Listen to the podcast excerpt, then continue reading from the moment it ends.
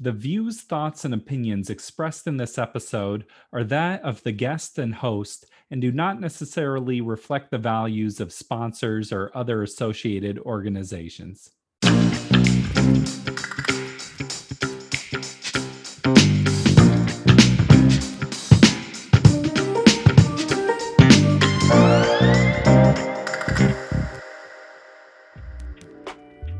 Welcome to the Parental Compass by Family Education and Support Services. I am your host, Bobby Williams.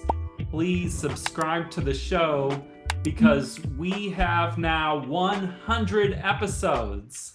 That's right, this is the 100th episode of the Parental Compass. A huge milestone for the show and for me personally. I want to thank everyone at Family Education and Support Services for making this such a incredible project and for the awesome opportunity to do this. We're flipping things up on the show a little bit. I'm going to be the guest. And I'm going to be talking about my day job, which is my work as the executive director of the Bridge Music Project. We're also going to be talking about how do you get your children engaged in their passions and doing activities that they care about.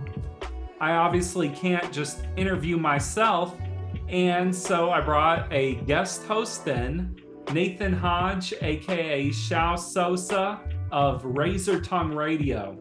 Uh, I've always been a fan of Nathan as a radio host, and he did an incredible job with this one.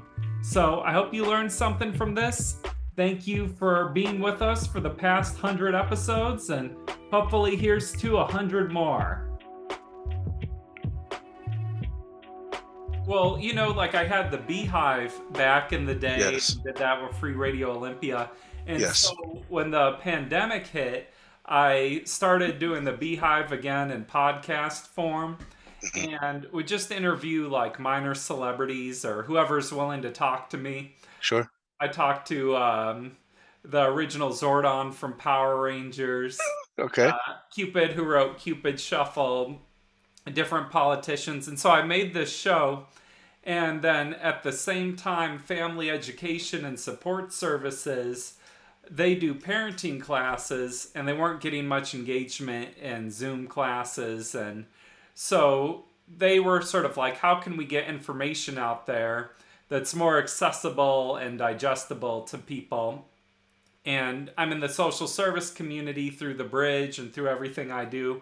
So they were aware of the show and just decided to join forces with me. And so here we are, 100 episodes later, you know?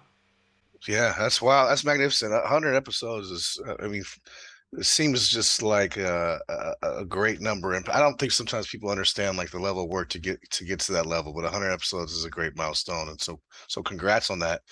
I, I was wondering though, for, for people that aren't familiar, if you can give us a rundown on the Bridge program and and how long you've been active with that, and and what work the Bridge is doing for for the local communities and communities beyond. the origins of the bridge are that I've always been like a rapper and performer. And when I started getting into the working professional world, I started working with youth in foster care and just on an informal level, started teaching a little bit about songwriting and like, here's how you make a beat, here's how you put lyrics on top of it. And what I found from the youth I was working with is that they were taking this as an opportunity to write about their experience and share what they were going through and process and hopefully heal. And so that's when I realized, like, oh, this could be a, a bigger project than just working with a few kids. So for the first three years, we were part of a larger social service agency called Community Youth Services. I was still doing the foster care, but we started doing songwriting workshops for youth. And then about four years ago, we became our own nonprofit. And so, what we do is we host songwriting workshops throughout the community where kids work together to collaborate and write original songs. They record with professional audio engineers and give public performances of their original music. And we do this at group homes, we do it at detention centers, prisons, as part of diversion programs at middle schools. We're kind of all over the place doing this. Wow. Uh, so yeah, you, and you guys have been at it for for a while now. For how, how many years now? Uh, eight, nine years, a long time. Yeah. Wow, almost a decade. That's Mhm. just that's amazing, man. And so I'm wondering. I, I mean, I know you you've been a music artist for a long time. That's how we met. And uh, but working with these children, it's something you're obviously very passionate about.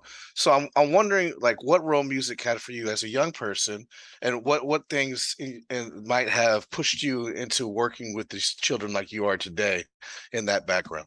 Yeah, totally. Well, for me, I, I felt like growing up, I was a little bit of a blah kid. Like, I was interested in drawing and, you know, different special interests but I wasn't like part of a soccer team or, Sure. Um, you know, did a lot of group activities. And so, what music was for me was a way to express myself, a way to kind of feel cool about myself and have some sense of purpose of like I am an artist. So I just started writing songs and then during high school I was able to travel and perform and do a bunch of shows and make my own merch and um, for me it gave me so many things. It gave me a community, like I said, kind of a sense of purpose, a way to feel good about myself. Like it was a big part of my identity. Like I was you know, Bobby or Double B, the rap artist. And that just meant so much to me when I was young. And so that's a big part of the mission of the organization is to pass along the, all the great things that I got from music as a young person to the next generation. Sure. So, I mean, music is the focus of like uh, I don't, I don't I don't know if curriculum is the right word, but for the program that you guys are giving to to these youth that you come across that are in the program, uh, but it's much bigger than that, obviously, right? What what are some of the things beyond music that that these kids are going to learn in this program? Well, I think the biggest piece of it is that we're a community. Like a big part of why it works is because we're setting the tone of this is a accepting, supportive environment for everyone here.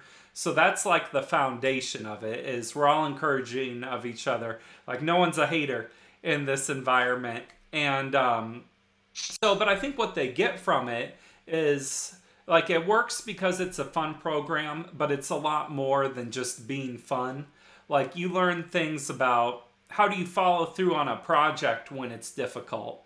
How do you have the confidence to share your words and share your story and perform in front of an audience?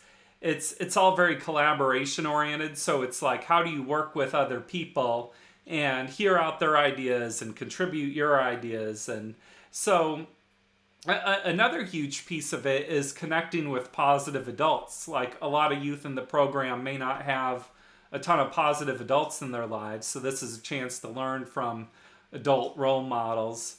So I think those are the real values and lessons of the program. Like we're helping you to develop as a musician, but also to develop as a person. Wow, man, it's heavy. It's it's really Yeah. really cool. Um, so I'm sure you you deal with with with kids from all kinds of different demographics. It sounds like a, a lot of a lot of at-risk youth and, and troubled youth. Um, some some kids like that are are obvious like like natural centers of attention and natural kind of stars, so to speak. Uh, uh, there's probably a lot of kids that are are definitely, and you've actually mentioned that in some of the things you just talked about. The kids that have a problem with with how how they en- engage public audiences and how they are able to uh, kind of express themselves uh, uh, for your parents listening to this show, what if they have a child that's really disengaged and doesn't like to get out and do things? How do you tap into that and, and get them to break out of that show? Well, that's huge. And I think that's a lot of kids, especially coming out of the pandemic, too. Like, Yeah, we've missed out on a lot of social skills of the last two years, and everyone's still playing catch up. And we're just not as public of uh, people anymore, in a way. yeah, You know, like we were talking about just big, uh, uh, big groups of people and those sort of things.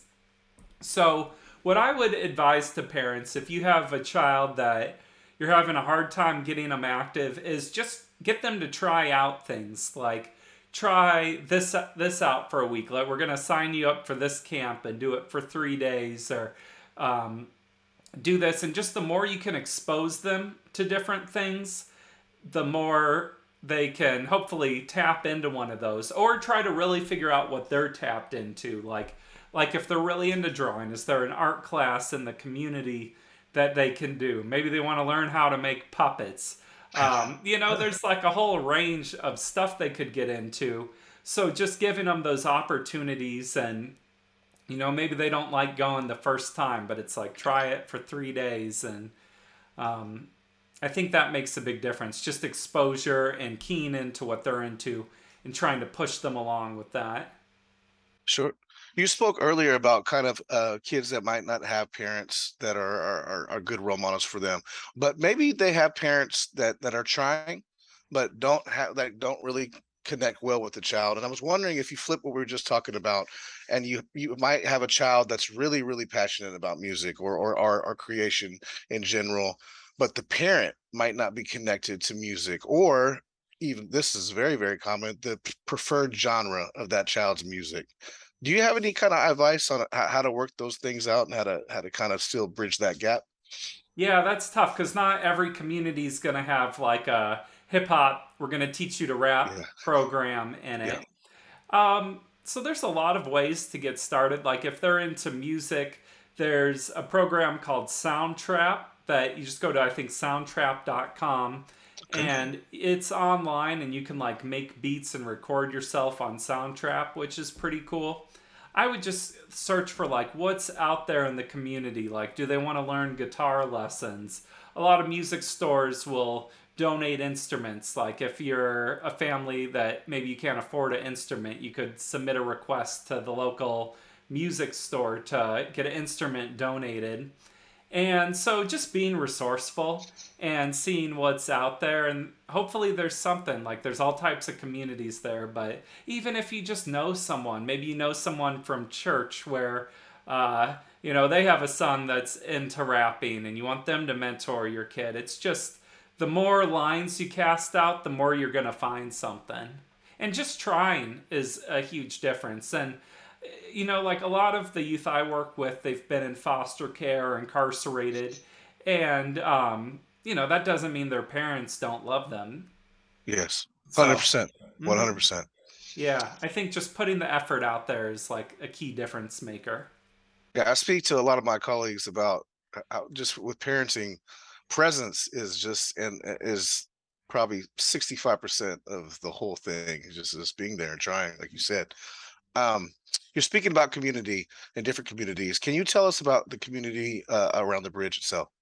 Yeah. So anyone can be part of the program. Like we do community workshops where whoever wants to sign up can sign up, you know, 14 to 21 years old.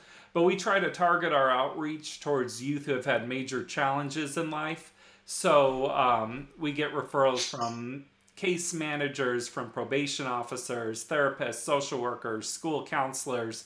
So those um, those are who we're trying the hardest to serve. And we also do that by bringing the program into detention centers and things like that. So anyone can be part of it, but we're making an extra effort to reach kids that don't normally get included in these types of programs. Sure, absolutely. The ones that need it the most.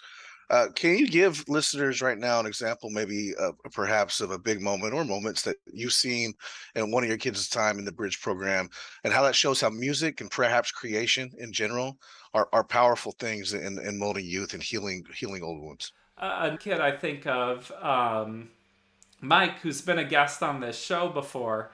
Okay. He, uh, I knew him when he was 14 years old, and he was living in a group home that I worked at and was like a very rambunctious, like high energy kid. And he spent a lot of his teenage years like in foster care and in group homes and different foster homes. And then when he turned 18, he was homeless for a while.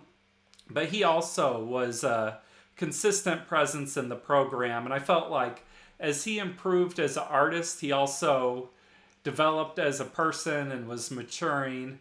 And now he's doing great where he has a consistent job. He has an apartment. He has a car. He pays his own bills. And he's actually come back to be a mentor with us. And this summer, he's been doing workshops at the group home where I first met him at. So he's actually helping lead our workshops there. And so even if it's like everyone's not becoming a total rap star, I Yeah. think just having a community and something that you care about and something that makes you feel good and feel good about yourself, like that makes a big difference too. Yeah, absolutely. And it must to you as well. Like when you see that all the, the investment that you've put in is starting to come full circle and you have these these people that have benefited from this program now giving back to it, that's gotta be a beautiful thing.